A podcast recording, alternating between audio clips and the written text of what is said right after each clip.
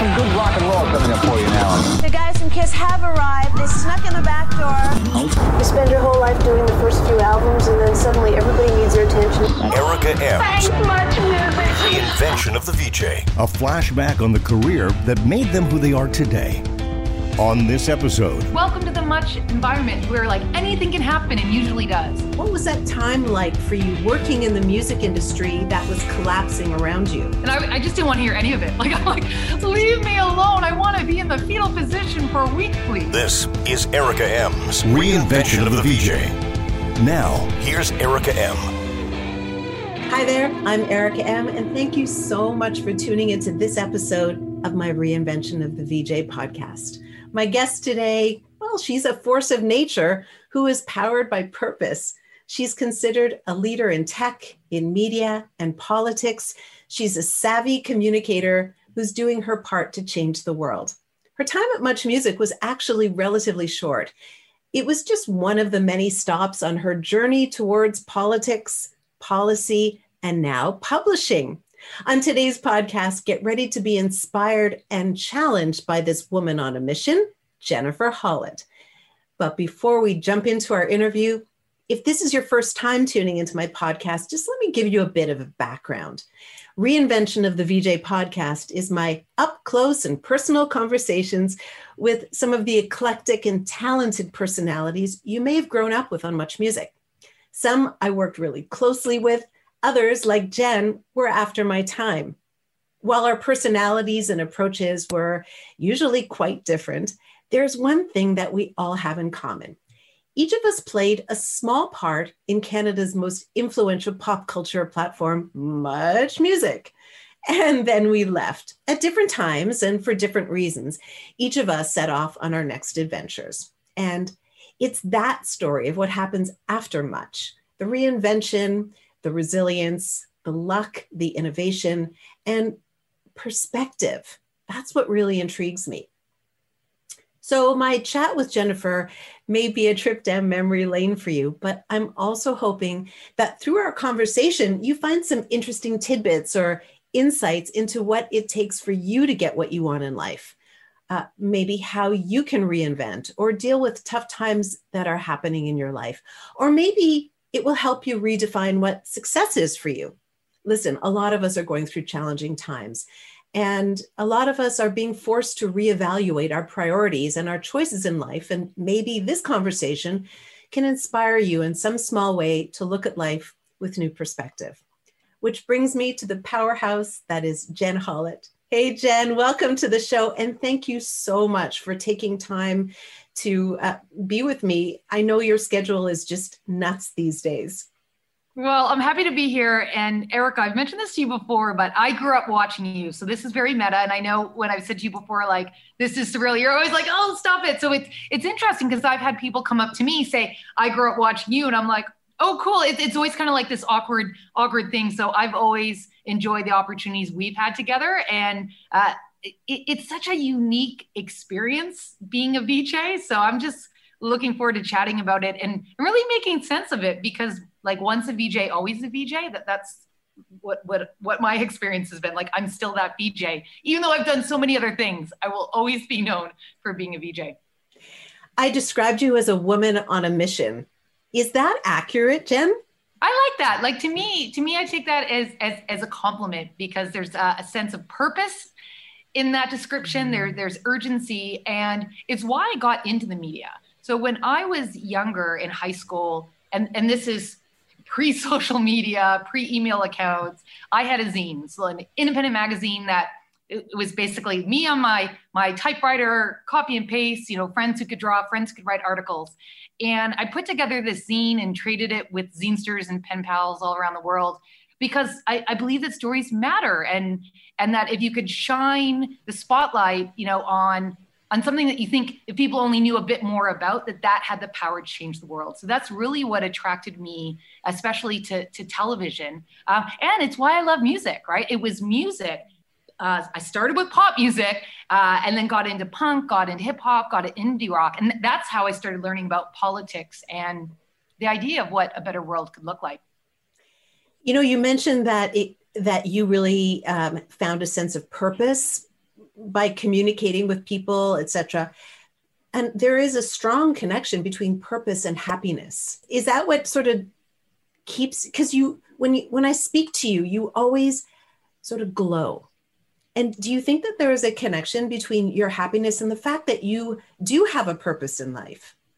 I think so. I mean, the research definitely suggests that. Mm-hmm. And I know I am happiness when I'm doing things, when I'm trying things, when I have an idea and, and, and I go for it. So I've, I've always been that, like when I was a kid, you know, a, a, a greatest hit story in my family that's been told quite a few times is I was, um, I was a Girl Scout and, you know, the other Girl Scouts are getting their badges, like, you know, one, one, one. Oh, this group gets two, this group get, and it's like I had nine or something. I mean, I just because it was like, what I can get badges by dancing and sewing and, and and going out into the forest. This this sounds great. So for me, as long as I'm doing, as long as I'm trying, that does make me happy. And I, I think it can be hard, right? Because there are there are times, and even after much music, there there was definitely a time of like, what am I? Who am I? Where am I going next?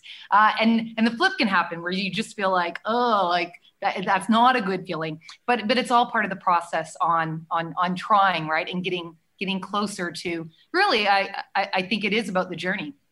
I totally agree with that. And it's interesting how when I speak to you, you remind me a lot of Strombo, of George Stroumboulopoulos who was also on air around the same time as you. Yeah. Uh, and he looks like a bad guy, you know, or a tough guy, but you, we both know that he is sort of a, a, a brilliant and thoughtful and very. And when we had our conversation, because you know I'm speaking to all the other on-air uh, VJs as well. I asked him about his mom because uh, he's raised by a single mom. Boy, he just exploded with love about his mom. And he said that really he is the man he is today because of his single mom and the way she raised him. And then I find out that, hello, Jen Hollett was also raised by a single mom. And I thought, is there a similarity there? Is, are you that generous, purposeful young person uh, because of the way your mom raised you? Yeah, absolutely. So I think there's a few things there. Uh, one, I was raised in the Catholic Church, and while I'm not practicing, I was definitely raised to, you know, care about your neighbor and uh, to really like give back to the community and, and, and the world. But I think specifically to the single mom part, when you're raised by a single mom or a single par- parent for that matter, at a young age, you have extra responsibility and you discover your agency, right? So you, you kind of have permission earlier to like try things, to do things, to own things. Uh, and then also too, like for our, our moms who who left bad marriages, you know, you see what it looks like at a young young age to to stand up for something, right? And and to make that difficult decision, especially for George and I, we grew up in a generation there weren't as many single moms. Like I think now we have all types of modern families, but there were a lot of women in the earlier generations, you know, our our, our mothers, our grandmothers, our great grandmothers' generations who stayed in marriages because they didn't have the option uh, to leave, especially mm-hmm. economically. So, yeah, there is something really strong and powerful uh, to be a single mom. And, and the kids really, despite the challenges, the kids really benefit from that role modeling. You know, my my mom wasn't a single mom. I mean, she eventually split with my dad, but I was older and well formed. However, my mom had a huge impact on my life. And as you're talking, I was thinking one of the things that she taught me was to never be afraid to ask for what you want in life. And I feel like that somehow is part of you in some degree. I feel like you are fearless. Again, I'm projecting. yeah. But how true is that for you? Yeah, I, I, you're very observant. And, you know, for, for me, both my parents always encouraged me. You know, they, any idea I had, they were like, yeah, go for it. Right. Uh, I always felt that I could just go out into the world and, and, and try something and, and do something. And I had the support of both of them. And it was only until I late, I, I like later met more people realized that like a, a lot of people, kids and then adults, don't have that from their parents. Their parents are really trying to say, like, success looks like this, or you should do this, or, or, or you should do those pressures. I mean, I'll give you an example. I am 45 years old. I'm a single woman, no kids. I have zero pressure from my dad or mom to get married, to have kids. Like, this is me. This is my life. I'm enjoying it. I'm happy.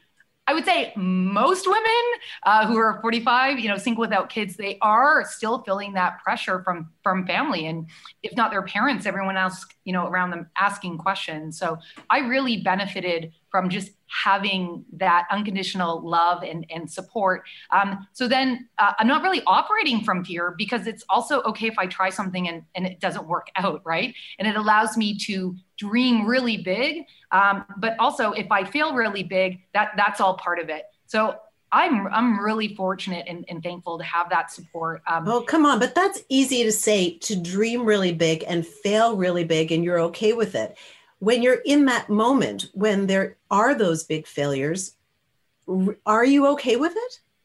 Well yes and no. Like so it's funny i was i was talking to a friend about this and and she was like oh come on jen like when have you failed? I'm like well i ran for office and like people got to you know make a check mark next to my name and i didn't get enough you know votes. Like that that's an official failure. And, and she said to me like oh my god i don't see that as a failure at all and I said, thanks, but like it is a by the book failure. I mean, when you go out and you say vote for me and not enough people vote for you, like that that is a failure. You have lost, right? And your party has has lost. So it kind of comes back to like how we even like look at winning and losing because it is in the eye of the beholder. And I know for me, when you know I look at Stacey Abrams or Hillary Clinton or people I voted for here in Canada, who have maybe lost, I don't see them as losers at all. And I think that extends to all types of, of, of failure, right? Where, um, you know, th- think of all the people who have a business idea and, and, and launch it, and, and ultimately it only lasts for a year or, or maybe five years or declare bankruptcy. Like for me, I'm like, that's not a failure. Like you tried something, it didn't work, but like you went after it and you've learned a lot. And I think you're a better, stronger person. But of course, like the day after the 2015 election, like I remember I, I went into a Tim Hortons just getting Timbits, you know, it's, and it's, it's classic because the same thing would happen when I was at Much. Like, I did not want to be seen. And of course, someone comes up and is like, Hi, are you Jennifer Hollett? And thanks for, and it's just like, Oh my, like, I don't, I'm not in the mood for anything. Wait, wait, wait you said they were going to say thanks for something. What yeah, did, like, like, yeah, thanks for running. Like, they had like a very positive thing, like, like thanks for running. Like i'm so glad you know, and I, I just didn't want to hear any of it. Like i'm like leave me alone. I want to be in the fetal position for a week please you know? So so yeah that is the truth of it is even when someone says thanks um, it doesn't feel there's still that horrible part the opposite of my positivity. I of course have those moments. So uh, if we want to dive into that era you lost when you ran against Chrystia Freeland. Now, come on she's now the you know almost the prime minister. She's incredibly powerful in our government today. So does knowing that she has gone so high up in in the government does it change your perspective of that time when you ran for office against such a powerful woman? Yeah no because i see myself that way right? So uh, for me, it was really exciting to be running against Chrystia and the other candidates. And actually, during the election, which was quite a long election by Canadian standards, right? So Stephen Harper and the Conservatives had designed it so it was three and a half months because they thought that would work to their advantage. It actually didn't in the end. And in all the polls for University Rosedale, where I ran, I was actually positioned to win, right? So there was a long point of that election, if you recall, that the NDP was going to form government. But ultimately, the liberals had a wave, right? And and they won, and uh, you know they ran they ran the strongest campaign. So uh, like for me, I'm very happy for for Chrystia, and it, it, it has been exciting to watch her success and all of her different portfolios. She has great influence, um, but it could have been me, right? it could have been me. So that's the part of politics that that that you, you have to kind of like at the end of the soccer game, like good game, good game, good game, and and and and really just say like you know, well done. And, you know, but it could have been, it could have been me. So uh, there were a lot of people who said at the doors, like, oh, it's such a shame that I have to choose between, you know, two strong, bold, successful, progressive women. I'm like, no, this is great. This is how we want it. Like, we want so many women running for the different parties that you have to choose. Like, like to me, that was that was not a bad thing. Like that, that's actually progress. When I hear you talk, you speak from uh, like as a woman who has had so much experience in life, so much. Um, where you've been in really interesting positions. And I want to go back now before Much Music. You were working at Sony Music. That's right. And Yeah. I believe that you were hired to do some digital strategy for them and sort of bring them into the future.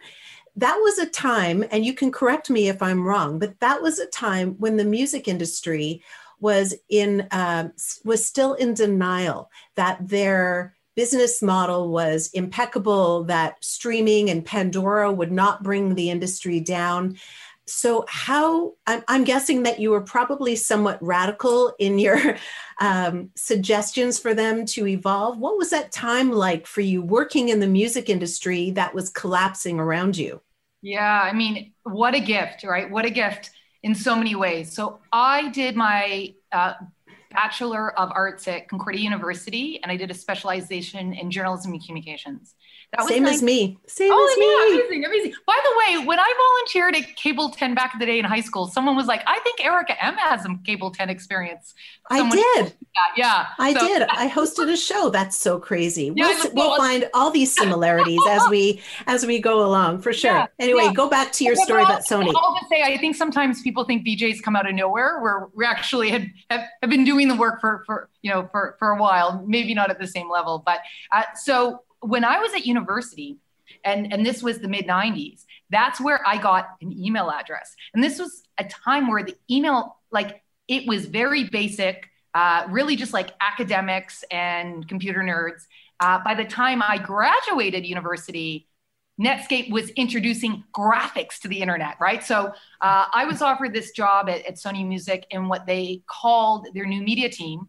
It had been called consumer technology before that. And it was because I was working with Sony as a college marketing rep and they were growing their team. So here I come in 1997, working on artist websites, you know, doing content and then later uh, marketing for Celine Dion, uh, Glenn Gould, Leonard Cohen, Our Lady Peace. Like, what what a dream job, right? But even though I was in the music industry, at a time when, like you said, Pandora, uh, streaming, real, remember real player, like you could watch like whoa a concert. It would be all pixelated, but you could watch like part of a concert, you know, on, on online. Then Napster pops up. So despite like all of this, still people didn't understand what we were doing. It's like what When you say what- people, you mean industry executives or I would say everyone. So definitely within the industry, what we were doing was very new. And often the traditional industry, and that would be all the different teams like sales, marketing, even the artists themselves, management, didn't quite get what we were doing. Um, so that was kind of a lot of fun because we had trust, right? Like we cut, could kind of just do it. Oh. Uh, some of the newer artists got it because they saw like, oh, this is working, right? Like, like this, this is this is where our fans are coming from. But even I would say outside, like I, I think when people heard I worked in the music industry, they thought I was an A and R and consign artist. Like I, I don't think people realize like, oh, it's digital and that's growing. So having a front row seat and seeing an industry that at the time had money, I mean money bags. You know, you were you were there, you were in the industry. Like it was it was a time of like great celebration. All the stereotypes were were true. Like that, that that stereotype of the rock star or the rap star, that was all true. And then it changed, right? Because the business model changed. What was unique about being at Sony is when you think about it, Sony had the Walkman. Sony had the Discman. So Sony should have had the MP3 player. But not only was there Sony Electronics, but there was Sony Music in the same company, right? So this is where the missed opportunity for, for Sony is in, instead of our, our iPods and then later our iPhones, it, it could have been within Sony, but there was just so much tension and, and the labels weren't on the, on the same page together. And so you left. And where is that connection between Much Music? Was there a connection between Yeah. your job at Sony and landing at Much? So what had happened was I was having a, a great time and doing very well at Sony Music, uh, and I had met a TV producer uh, who had been introduced to me because we were doing a website for MC Mario, who's like a really big DJ, especially with uh, presence and profile in, in Montreal. And I guess he took my card and put it in a folder of like, who knows, maybe one day like someone we can work with. And so someone reached out to me who said like, "Oh, Mark Mark passed on on on your name. We're auditioning for a new TV show. Uh, it's CTV's new digital channel, Talk TV. It's called The Chat Room." And I was like, "What? What?" Because I had been auditioning. Like that's what I went to school for. And you do a lot of auditions before you get a gig. So I thought, okay, like I'm really happy where I am, but let's audition. So I'm going to interrupt for a second. You Yeah. know what? Not everybody has to audition. There's the Amanda Walsh story. Oh, it's true. Yeah, they she- found her at right? at a you know at a little uh, restaurant in the city that I grew up in, and they said, "Come and be on Much Music," which you know rarely happens. It's more Yeah, like your always- story. Fair enough. It's true. You always hear the story of the model or the VJ who someone sees them in the mall. Um, and, and we like those stories, right? Because it, it, it feels like it could happen to anyone. Um, whereas, yeah, I went the traditional route. I, I auditioned and, uh, you know, I worked at uh, the chat room as, as a host and it really just felt like this dream come, come true. And at, at the time I was working with Seamus O'Regan, right, who would go on to Canada AM and, you know, now politics, working with Ben Mulrooney. So it, it's also interesting to see the early days of, of, of these careers. So then when I was at CTV, I had, and this is this is talk about just like living life and, and how things align. A producer I had met at CTV, I bumped into him on Maid of the Mist in Niagara Falls. Maid of the Mist. That's random. I had a friend in from Germany. We're like, you got to go to Maid of the Mist, and he's like, yo, like I'm over at Much Music now. We like like we should catch up. So uh, you know, we grabbed lunch, and he's like, we're auditioning VJ's. You should apply. And I thought, hmm, like I have a job. I'm happy. I'm not looking. And then I thought, who am I to turn down a job I don't have? Like, I should audition. Like, why not? I love Much Music. I, I was still watching Much Music. It wasn't even I grew up. It was like I was always watching Much Music. And then auditioning and, and going through three rounds, um, I realized, oh, I really want this this job. And uh, I was hired as a VJ and videographer alongside Hannah Sung. We got hired at the same time, and then would go on to become very good friends. Uh, she's one of my closest friends. So so it, it's like again, you meet people along the way, right? Who say, let's let's talk. Um, so those connections were really key in in my career. So I describe your time at Much Music as sort of like Much 2.0. It Mm. was, a, in a way, almost a completely different Much Music from when I was there. Uh, you were there like a decade after I was, pretty much. Right. So you had the, I don't know, the the experience of watching. Well, you mentioned me and the other people on Much Music, and so you kind of got a, a sense of what Much is all about. And when when you were going to walk into sort of my shoes, so to speak, what did you feel you could bring that was different that much didn't have yet? This is a, a really funny question because it's something I thought a lot about. When I was working at Sony Music, one of the best parts of the job is much music was on all the time. So not only did I get to work in the music industry, in new media at a time when it was exploding, like like artists were always walking around, there were concerts, and the much music screen was right above above my desk. I watched much music a lot, like not just after school, you know, I watched it a lot. And one of the things I thought I could bring with my background in new media was it wasn't called social media at the time, but I thought I could like just really connect with people. I thought I'm going to be the VJ who's going to be in the message boards. I'm going to be the VJ with my own website and my own message board, and I'm going to I'm going to connect and I'm going to make myself available mm. and accessible to the viewers. And uh, did that on Much on Demand. I was always in chat, and I wanted to make sure that like I was in chat, like not a producer was in chat, right? Like not someone pretending to me, but like me. It's because that's the part I always loved about Much is because it's really changed right now, right? Like you go by Queen and John. Wait, and there is no much music, is there?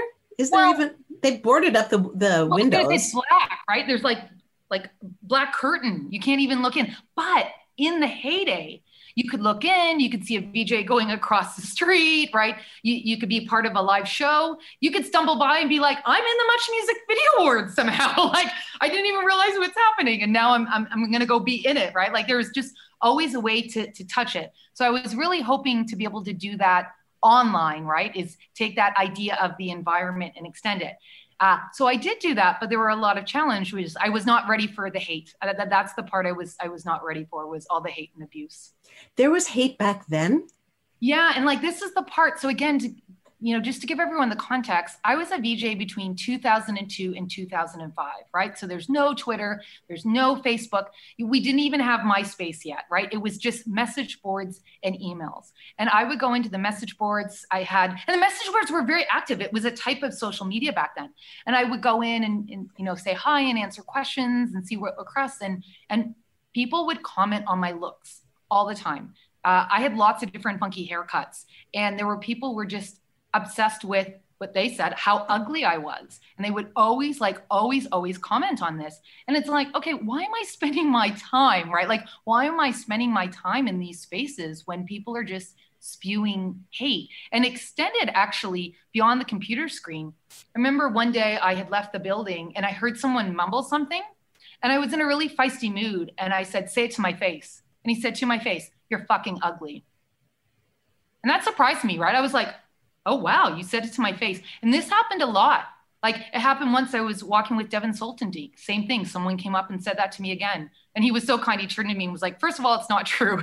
You know he's like first of all it's not true. And like are you okay? Another time i was walking with Devon in kensington market people were throwing beer bottle caps at us. Like they were up on a they were thrown and i said i just turned to him i said run. So there was like a lot of and what i found is for the women it's the beauty myth, right? So it's like, how can I hurt her?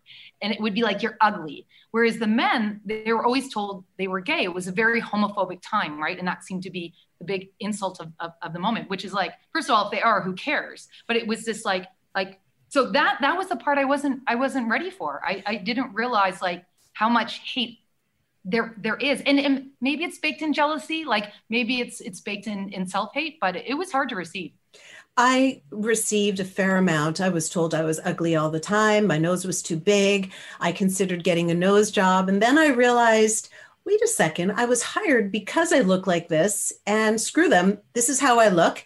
And I have the job, and you're all suckers, and see you later. So I just, it really taught me or forced me to, to dig down deep and grow backbone and stand up to, to bullies. But I didn't get it to that degree. And that's interesting. That's a 10 year gap, if you will.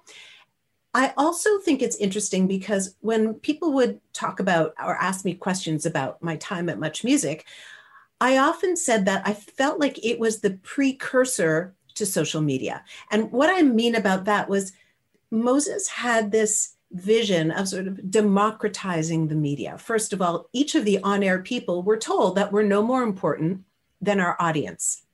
And I, I don't know if that was still consistent with the messaging that you got, Very but we well. were. I mean, our we, desks, like, think about it. There were no Right. offices. Like, our desks are like, oh, someone's sitting on my desk doing an interview. Oh, there's the audience Yeah. coming in, working around me while I'm trying to research, right? Like, we were one.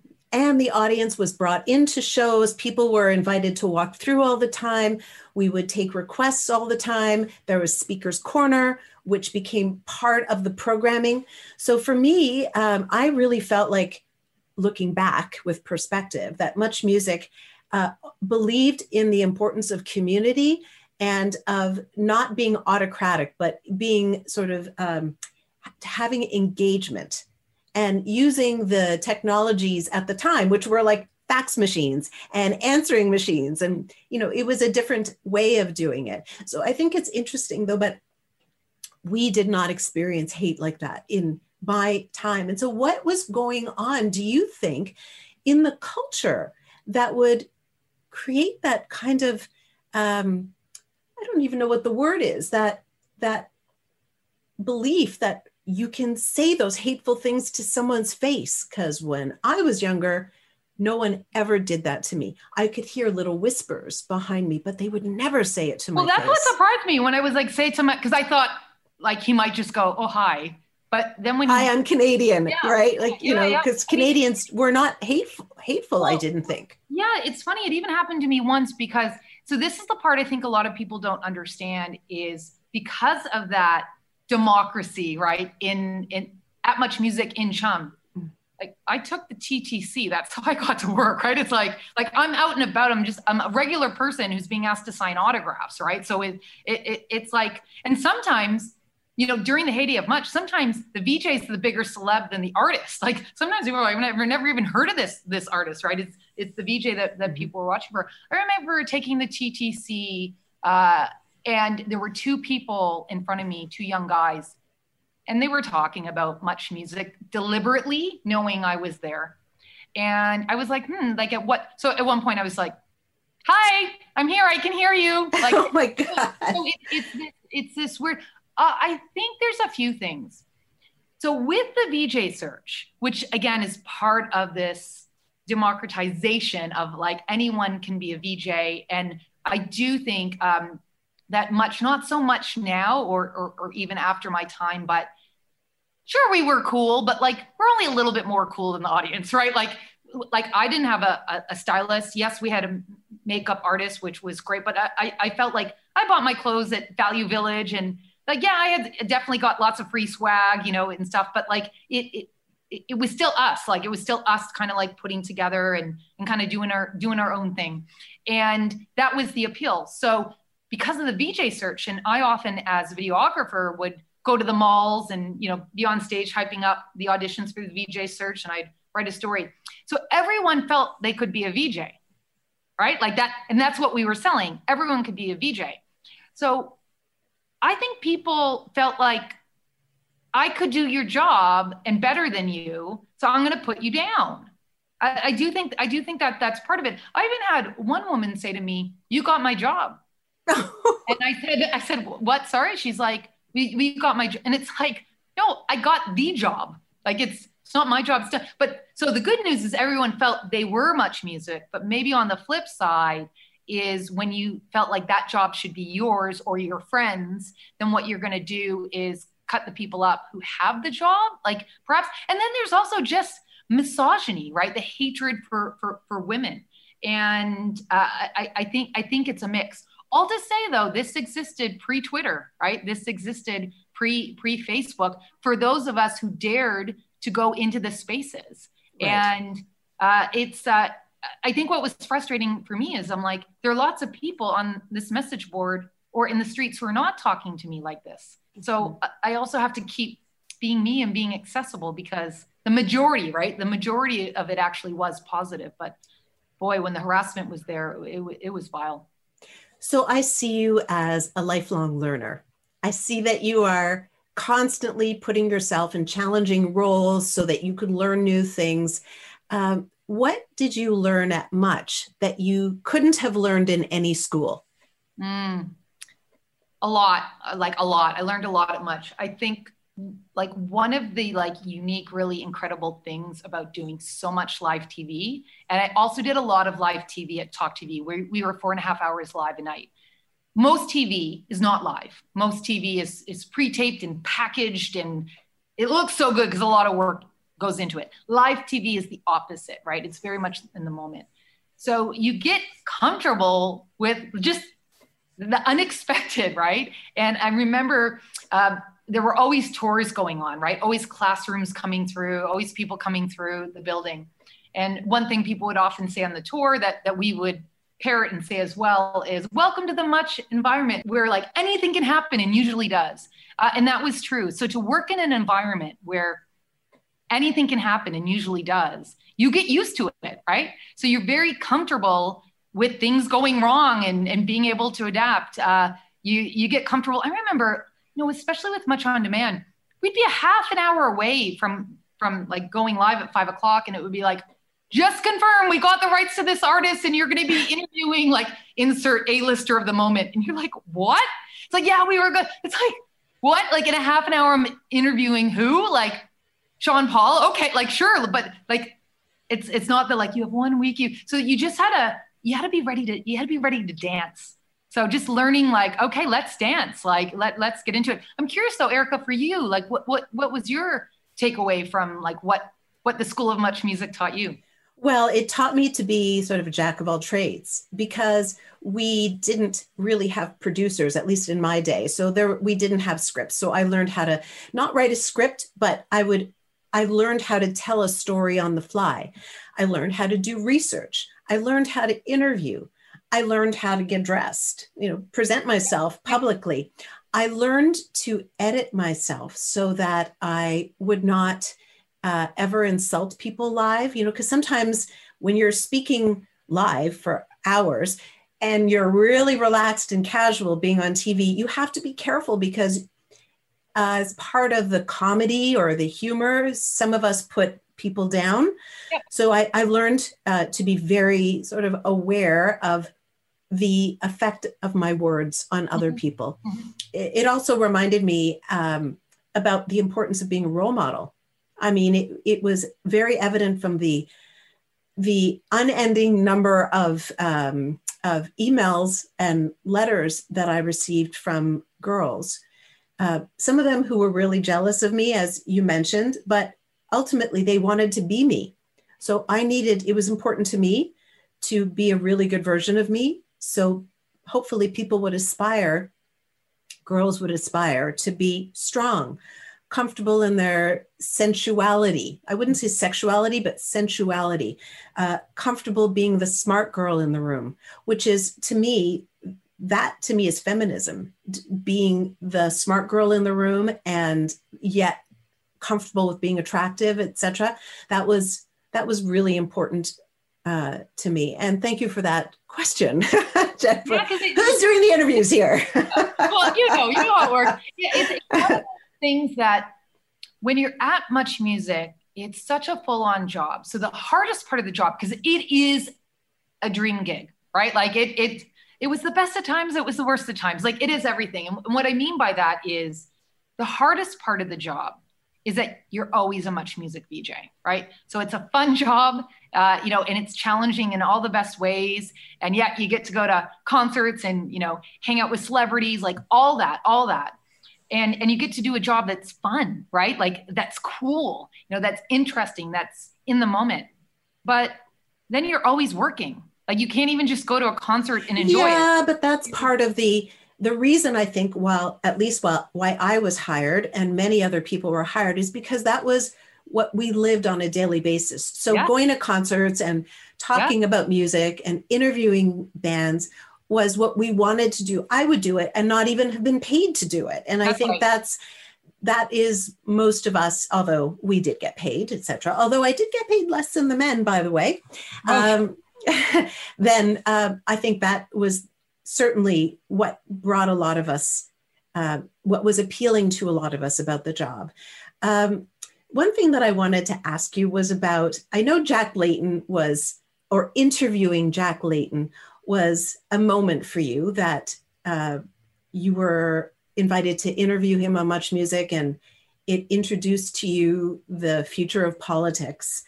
And that's sort of an old story, Jennifer. Like if you know Jen, then you know that story about Jack Layton. But the story that I want to know is the other artists or musicians or personalities who came into Much Music that had a huge effect on uh, Jen today. Who else was um, really powerful or meaningful to you? yeah i have to say it's such a pleasure being interviewed by you your questions are just so so thoughtful and well researched uh, and and it, it's funny it's just a, a reminder of like the art right the the the art of being a vj It's my favorite thing. The It- it art is. of Yeah. not the art of being a VJ, but the art of interviewing. And I know that that has been a part of your life through, you know, Mm-hmm. it, and it served us well in many different capacities. But thanks for that. And what's the answer? What's the answer, uh, Jen? So uh, one of the ones that comes to mind is interviewing Pink. So when I interviewed Pink, it was my first live at Much, and that's like a really big special because compared to the live TV you and I were just talking about, while live at Much is live, it's bigger production, right? They bring in more money. There's performances, there's interview. It's it's a bit tighter, right? And and it has big reach. And the live at Muches are, are done with the, the top artists. So Pink, always been a fan. Also, like at the time, like we have very similar vibes and images, which is like short, funky hair, um, definitely not traditional like feminine looks, Mhm. uh, and Pink's always kind of known to like speak her mind and just put herself out there, and and that's definitely you know, my approach. And it it was just such a great interview. I think for both of us. And and that's a bonus when that happens, right? Because you can do a great interview and the artist does not like it. right? Like some of the best interviews the artist is not happy. It's like, well, too bad. My job's not to make you happy. It's a great interview. But it was this this interview where I think we just uh, connected uh, and we're we're able to be in conversation in a way that drew the audience closer to to Pink and her music. And then I went to see her her show later, and it was funny because on stage she's like, "Did anyone see the interview on Much Music?" And yeah, like it, it was it was definitely so, so, that was a real highlight for me. Um, the other one was interviewing uh, the Beastie Boys. So for me, growing up, they were one of my my favorites, like one of my my favorite hip hop acts, and uh, they had a political awakening. When you think back to the early Beastie Boys, right, and then going on to the Tibetan Freedom concerts, and and just becoming more socially aware and how that was reflected in their in their music, that always gave me a lot of lot of hope. And uh, I got to interview them at their studio, and I just felt like oh my god i'm using the washroom that they use like i just was in total like ridiculous fan moment of like when is security going to remove me? Like when are they going to? And um w- what's so cool is like not only like did we do this like great 30 minute interview and for folks who know the beastie boys they're actually a very difficult interview because they're they're known to always joke and be sarcastic and play pranks like you rarely can can catch them in a sincere moment. But I had met Ad Rock at a show of one of his side projects and given him uh, basically my card for my B Girl crew, my breakdance crew shebang, and he had passed it on to his partner Kathleen Hanna of Le Tigre. So we had a bit of a connection, and I was able to just off the top remind him like, "Hey, do you remember?" So he was like off the top like, "Oh yeah, cool," and kind of like said to the guys like, "Oh yeah, like like like she's really cool." So um, it was great, and you know that interview especially because you know now the beastie boys are no longer like you know with with with adam having passed uh, it, it it's just like i think a, a, an interview that stands the test of time uh, for them and their their body of work. And then for me as a fan i mean we are fans of music at the end of the day. Every vj was hired because they do live it right? Um, so to have those moments where you're just like i'm gonna be cool and calm but let me just in the bathroom have a little scream. Okay we're cool. Let's go to the interview what did you say? You have a breakdance? You had a breakdance? Yeah. What so, group? Yeah, what is? So, yeah. So while at Much, uh, I uh, was a founding member of Shebang, and uh, we had started in '99, but it was an, an all girl breakdance crew, and it like really exploded as I was heading in, in into Much. So like on top of like the full time job of being a VJ uh, we were dancing with Nelly Furtado. Beastie Boys actually ended up inviting us to come on tour with them in Toronto and Ottawa. We were battling all over North America. So it, it was very, and actually in my interview, uh, like with with the executives at the end is I said like listen if you're looking for someone who lives it like this is this is my life this is this is this is what i do like i, I love music and all the community and culture around it so but but but i think what was a, a time a bit tricky to navigate is B girls and B boys is actually a very like underground community and, and subculture. So I think at first people were kind of like, you know, like, is she a sellout? What's she trying to do? Mm-hmm. I ended up hosting some battles on Much where we were able to like highlight and spotlight the talents of B boys and B girls uh, across the country, and there were prizes. So I think when people saw like, no, no, no, like, don't worry, we're going to connect this. Um, uh, th- that was a great thing to be able to do. I had no idea. That is so very cool. We were talking about the art of interviewing. Give me a few tips. How do you do a good interview? What makes a good interview? Listening. And it, it's the hardest part. I know it sounds so obvious, but if we're all being honest with ourselves, often we're pretending to listen and we're just thinking about the thing that we want to say. Also, when you do so much research, and to your point, Erica, the VJs did do, even when we had producers, still the majority of the, of the research. You want to take all your cards and answer, you know, you, you, get answers to all the questions you pre-wrote. But sometimes the best thing to do is throw them all out the window and just have faith that you've done the research and listen to what the artist is saying or the subject is saying and, and go with them. So you have to be really well researched, but you have to listen and be willing to say, I'm listening and I'm hearing. I shouldn't stick with my order. I need to, to be in the moment. Yeah, you messed up this interview for me, that's for sure. I had a whole bunch of questions and you just danced around and like messed it all up. but the reality is you left much. Why? So I, I felt I had outgrown much. Like I felt it was like I had a good run. Also, a lot was changing, right? So I was at a time when I came in at Much, it was still about the music. And by the end, around 2005, it was more about celebrity culture, uh, gossip, uh, reality shows. I love that stuff as well. Uh, but th- there was a lot of change happening within uh, pop culture and, and much. And after three and a half years, uh, I felt like, again, it was just kind of like I was ready to move on because um, there was a world for me to see. That's how I kind of kind of felt. And that was really thanks to much. I mean, another key assignment for me was the first year I came on, I got to do a documentary in Afghanistan on youth and, and women. Uh, this is like post September 11th. So that really kind of just opened my eyes to so many issues. Uh, and uh, that's what I ultimately left much to do, which is to go and, and travel and, and volunteer in, in, East Africa. And did that with CARE, which is a connection because the documentary about Afghanistan was done in partnership with CARE Canada. Oh, but that's a different life. Holy yeah, smokes. Yeah, you gave yeah. up the celebrity, you gave up the perks, you gave up the music, and you went and just went to work and became sort of uh, and I'm going to use this term very, very loosely, but you became just another person behind the scenes, making the world potentially a better place. Yeah, it, it, that felt very freeing. I will say, like to be able to like actually go to a part of the world where no one knew I was a much music VJ. What's funny is I still bumped into Canadians. Like I would be in know, Kenya, and you know, and, and and I would still meet a Canadian, and then they'd be like, "Are you?" And that's where I was like, "Oh my god, I can like I cannot escape this," uh, which which is funny. I mean, I remember even we were covering the tsunami. It was me and and uh, Gordon Martineau and and and and Steve, one of the camera guys, and we were in Sri, Sri Lanka, and someone came up and went, "Citytv." everywhere. We were like, oh, my, that's amazing! Like, wow. uh, so, uh, but but it did it did feel like freeing, and and I have another memory. Hannah Sung and I, a couple years after we had left Much Music, we were in New York City together, and we were in the washroom. And it's common in women's washrooms that women talk, right? Like while you're in the washroom. So we're both in our stalls, and I said, wow, we can just talk out loud and no one cares what we're talking about. Like no one's listening because they've clocked who we are. Like, woo, like, wow, here we are just talking in the washroom.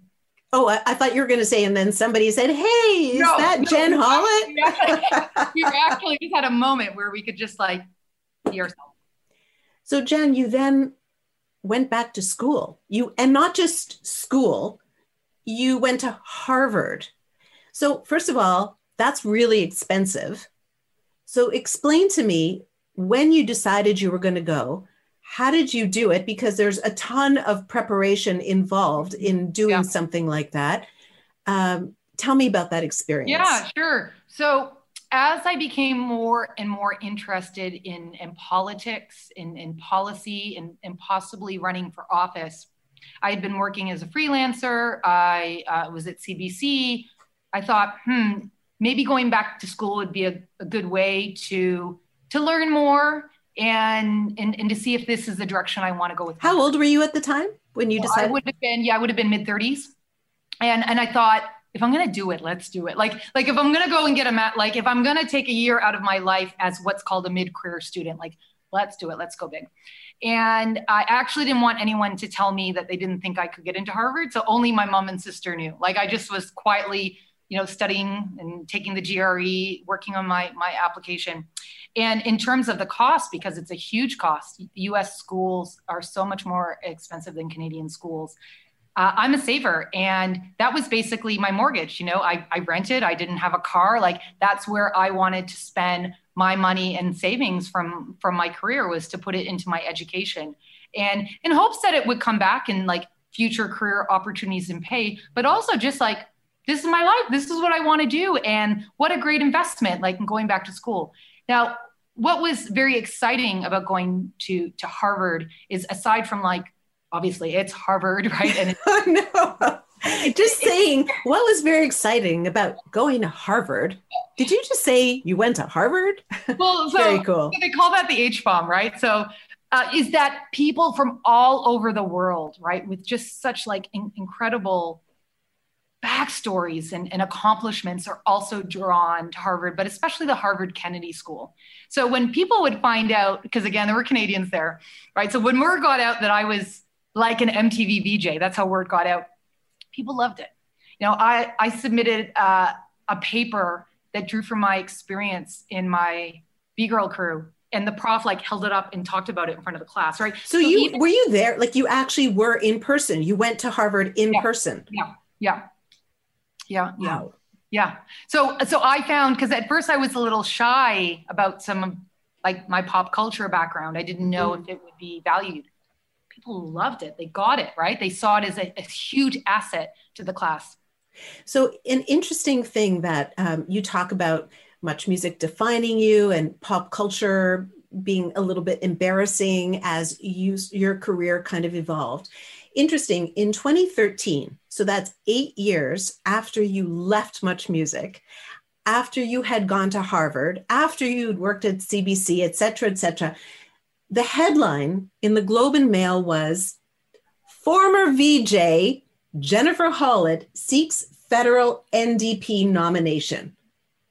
I mean, tell me about the baggage that you have had to carry because of those three years on Much Music. Yeah, it- it's it, it, it's so funny.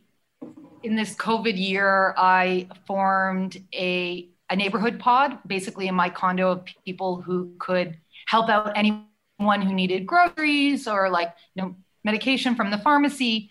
And I was mentioned in an article. It was like even former Much Music VJ Jennifer Hollett is done like a community pod, and and like I just laugh because it's like.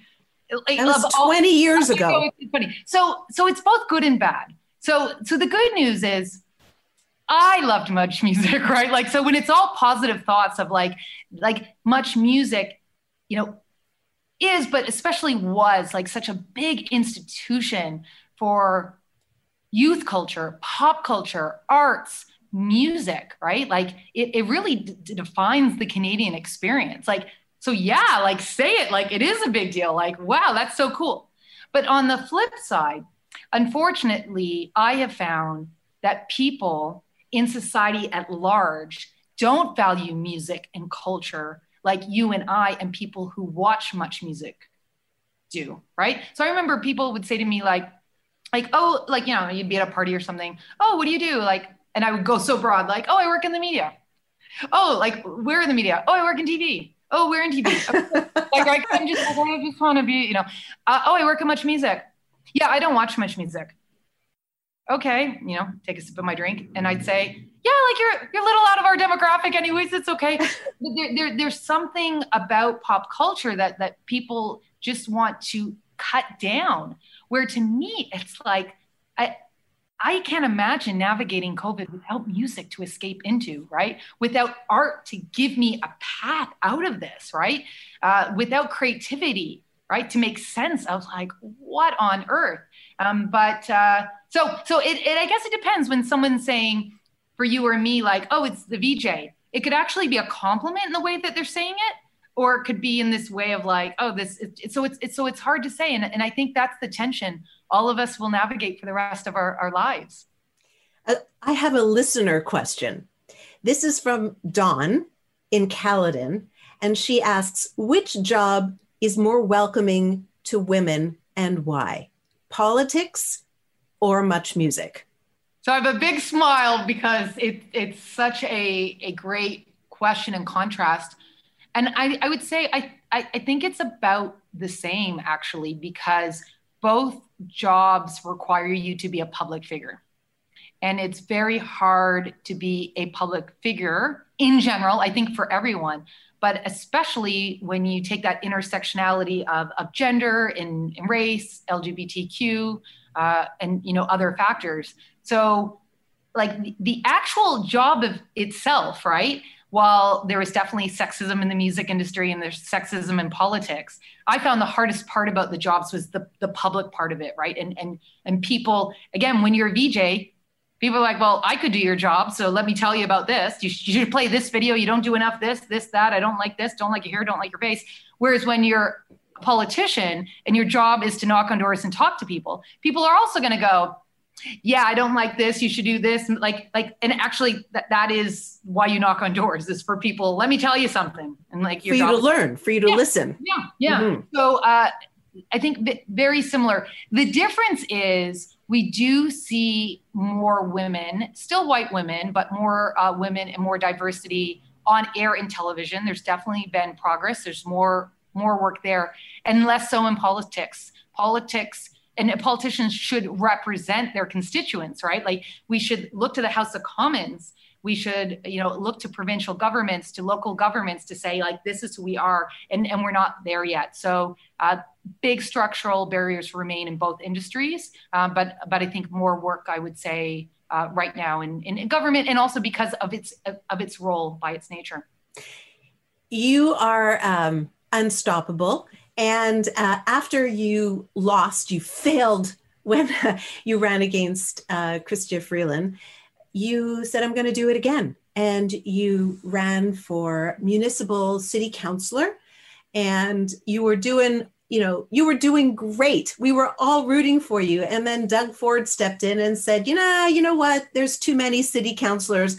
I'm going to cut the number down. And you were sol now the most uh, i think devastating part of that for me was that you had given up a job at twitter where you were head of governance and news i mean that was an incredible job so tell me about that time for you, because I know it was not a good time. It, it was horrible. It was really horrible because it's not an easy decision to run for office for, for anyone, but especially when you have a job that, that you like, but there's this like unique opportunity to run. Politics is all about timing. And uh, the unique opportunity is Toronto is a growing city. So there were actually new wards. And this was after five years of consultation with the community, there were new wards to represent the population growth. Uh, and uh, I had asked Twitter if I could take a, a, leave of absence, but it wasn't something they were able to grant me. So I just had to make this decision like I had to go all in or not. And I decided to go all in because I, I saw a path. There, there, was, there was a path there. Uh, never thinking that the premier, that the provincial government, in the middle of an election that was already underway, would interfere and, and slash council in half. Now, I am part of a legal challenge that it's on its way to the Supreme Court. So that that fight continues and, and it's out of principle at, at this this point right now. But I think what was like so hard for me was I took this jump and then like I landed on cement. Like it was like, oh God. And you know, as someone who is seen as like bold and, and strong, like you know, everyone's just like, you'll be okay. And it's like, but I'm not okay. like, I'm really upset. Like, this is an attack on our democracy. And they're pushing through legislation in the middle of the night. I spent my birthday at Queen's Park with people who are in pajamas sitting in the gallery to watch it because they were like, this will not, you know, go through overnight. They were pushing the legislation through overnight. So it's um I think it's also really hard and it's it's why following politics is is hard for me because this stuff really matters. Like it's it's bigger than it's bigger than me. And most people are so busy they, they don't even see all these little little little, little details. So I, I am still proud that I, that I tried. I'm really proud that our legal challenge continues but it was really hard to like it it, it it's it was so out of my hands and it was such an attack, right? It, it, it was such an issue of, of, of justice. Um, clearly, I'm not over it. You can tell me. I, I, get so worked up about it. Well, how can you be over it? Because Yeah, it is absolutely 100% wrong what, Yeah, what they did. yeah, That yeah. was like Banana Republic kind of thing. It was just Absolutely. crazy. Absolutely. So if I can backtrack a little bit, uh, let's talk Twitter. And what's so weird about the timing that you and I are speaking is that I, I'm not sure if you're refreshing Twitter as we speak to find out who the next president of the United States is going to be. The election was a couple of days ago, and there hasn't yet been a decision made. And I am so curious to get your take on the role of Twitter in our society today because you were behind the scenes for several years and you saw the the inner workings. What is your take on Twitter these days? Yeah, so I I love Twitter and similar to working at Much Music, it was one of those dream jobs where oh, I love I, I love this platform. And I also I also know the problems, right? Like I ran for office and used Twitter, you know, as as part of the campaign strategy. So uh, I know what uh, what women deal with, and I know that there is even more hate and abuse for racialized folks, for queer and trans folks, uh, for religious minorities, uh, etc. Uh, so coming into Twitter, I was really excited because I have seen how Twitter can change the world from Iran to the Arab Spring to Idle No More to Black Lives Matter. But on the flip side, how it can be used in very dangerous ways. And one of my biggest takeaways, and, and I think what Twitter and the other social media platforms are struggling with, is moving from reactive to proactive because their platforms are being used in ways that they weren't intended to. Uh, and as a result, they've been trying to update their policies, right? And uh, working with AI is is make it a a better experience for for all and uh, something that should be supporting democracy right and, and and not being a threat to it and even like right now with with the us election you will see that there are, are, are notes on certain tweets from Donald Trump. That's very new. That wasn't something they were looking to do when I was at Twitter in 2016 when he got well, elected. some people are saying that it's taken too long for them to do that. Of course, some people are saying it's taking too long, but then look what he does. So he sees that his tweets are being flagged. So then he goes and does a TV press conference and then takes the video of the press conference and puts it on Twitter right? So th- this is very much like marshall mcluhan you know the media is the message like how he is and trump is excellent at twitter. Trump is excellent at tv right? This is this is his background right? Apprentice celebrity apprentice like he actually is really good at messaging. I don't like what he's saying. This is not an endorsement of trump.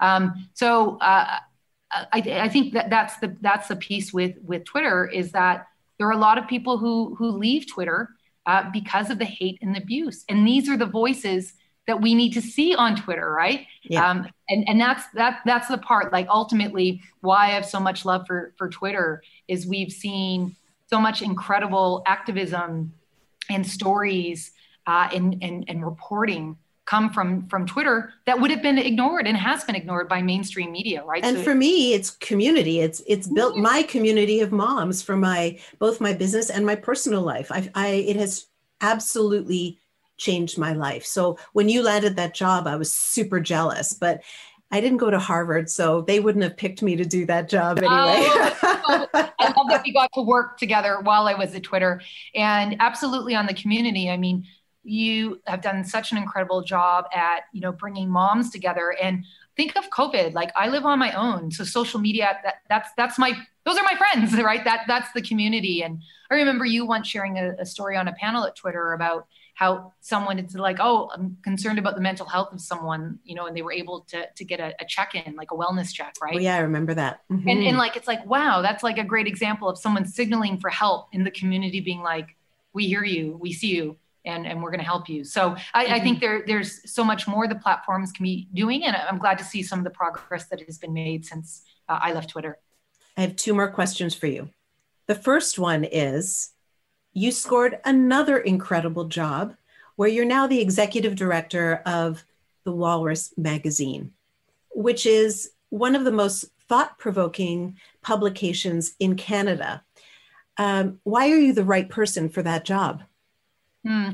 So I'm, I'm so honored, and especially after everything that happened with City Council and Bill 5, it feels you know great to find this role uh, that I think you know when I was hired, uh, both sides, right, both the, the, the hiring committee and and I felt like I have this non-linear resume, right? I've done a lot of different things, and there are definitely a lot of places and a lot of roles where it's like, oh, like we need someone right with X amount experience in this one field. Uh, but to be the executive director of uh, we actually have a nonprofit model, right? So it's it's journalism, but it's also events. We have the Walrus Lab that does client services. They needed someone who had some media experience, but also understood policy, had done some fundraising, had done some partnership work. So I, I think like that's why uh, it's such a great fit. Is I can take my experience from so many you know different sectors uh, and also like a very large and diverse network of people that i've worked with and tap it into the walrus which um, is, is the same thing right? This is uh, an organization community that connects across canada and, and, we're looking to grow it. So i'm very i'm very thankful. I mean covid's not an easy year to start a new leadership role but at the same time you know we we joke like hey, I come with a background in live streaming from from Twitter and very comfortable in, in, in this Zoom space. So so maybe it's the perfect timing, right? Okay, you have been asked what it takes to succeed. And you always say hard work, hard work, hard work, which is almost, I think, that I take that for granted in a way. What else, Jen? What else do we need in order to succeed, or do you need in order to succeed? There's got to be more than just hard work. So, live your beliefs. That that is always served me well, and uh, I know that it can be hard for for for people to to show up as their authentic selves, right? And it's definitely easier, you know, for me as as a white woman with the success that I've had to just show up, right, and and live my truth. Uh, but I I also have, have seen the people, you know, around me who've done incredible things is it's them, right? It's it's it's it's them and it's them standing up for and advocating for for what they believe. So absolutely like work hard, you know, like stay in touch. It's all about relationships, but live your beliefs because at the end of the day, like isn't that what it's about like what did you stand up for you know what do you believe in and i think if you you live that people notice right people people really appreciate it and the last question I have been asked who is going to interview me for this series. And so I thought it would be fun for everybody to interview me. So I'm going to grant you one question, Jen, that you would like to ask me. I love it. It's a bit of a genie wish. I'm going music fan here. When I was growing up, my favorite band, and still my favorite band of all time, New Kids on the Block. What? Specifically, I was supposed to marry Donnie Wahlberg. so I watched all your interviews, and you had some pretty epic interviews with the new kids and with Donnie especially. So I would just love to know, like, at the height of like New Kids on the Block being one of the biggest bands in the world, like, what was that like interviewing them, but especially Donnie? Okay, you are killing me with this question. This was the exact opposite type of question that I expected from you. And also, I am so shocked that you, Miss Alternative Punker with the Beastie Boys, are such a big fan of New Kids on the Block. So, if I can be very honest with you, I couldn't have given a crap about New Kids on the Block. They meant absolutely nothing to me. I was not a big fan of boy bands. I thought that they were stupid. And I know that um, I'm probably going to get now hate mail from uh, you know all the people back then but that was not they were just not my thing i didn't like their music it was too poppy for me i was like a punk rocker i was into new wave and alternative music and like u2 was my go-to band so when they came in it was awesome because I liked interviewing the the big you know to, it's always great to get the big most popular bands because you know it's everybody you know watches and there's a lot of buzz and excitement. And they were incredibly nice and really so much fun. And i remember i think it was donnie who came and sat on my lap and like he was very flirtatious with you. He very- was very flirt- flirtatious and that was fun but it, as you know that stuff isn't real they were just great performers. I was really good in the live situations where they couldn't throw me, you know, like they they knew that I was, you know, I could handle the the chaos and the craziness.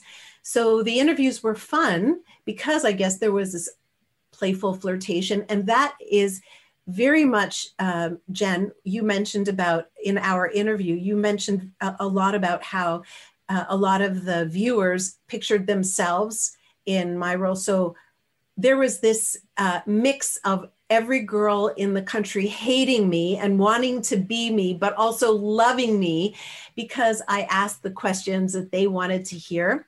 Uh, they weren't these sort of academic questions, they were more, you know, questions that everybody at who was into bands like I'm still shocked it would be you um, wanted to hear. So hey, listen, listen, they got me to Public Enemy, right? Like it, it, it's there is something about boy bands that you can just like fall in love with and escape, right? Like it's they're cute, they sing and they dance and they point to you and say that they love you. I mean, what more can you want as a tween? that is so hilarious. Thank you so much, Jen. You are um, you are deep and playful at the same time, uh, serious and um, silly. And that's to me uh, what makes an interesting person. And it's that sort of friction and dynamic, I think, that has served you so well when, in all the different roles you've played, where you can bring um, a sense of authority, but also not take yourself too seriously. Uh, you sort of go low and go high at the same time. And I think that to me is a really exciting um, uh, definition of success. Uh, so thank you so much for your time and for anybody who is interested in um, being a part of this show, I've set up a phone line where you can call me and have your voice heard, sort of like, you know, what we did on Much Music Jen, where uh, you get to be a part of the show. So the number is 833 972 7272. You can call in, you leave me a voice message, you can uh, comment on the show, comment on the series of this, you know, uh, reinvention of the VJ show. Tell me what you're liking or what you don't like. I'll play your comment on one of the upcoming episodes. If you there's somebody who you really adore from Much Music who hasn't yet been interviewed, tell me who it is and I'll get them on the show. I want to thank again um, Jennifer so much for being on the show. Oh, I forgot to tell you if you don't want to call in, listen, I get it. You can also find me on social media. I'm on Twitter all the time, uh, also LinkedIn or Instagram or Facebook. You could find me and you could leave a message. And uh, with a question or a comment about the show, which would be really great. And I'll read it out on the show as well. Jen, I know you have so much else to do today. I know you have other uh, meetings. And for those of you who are still listening, thank you so much for being a part of this show. I'll see you next week with another episode of Reinvention of the VJ.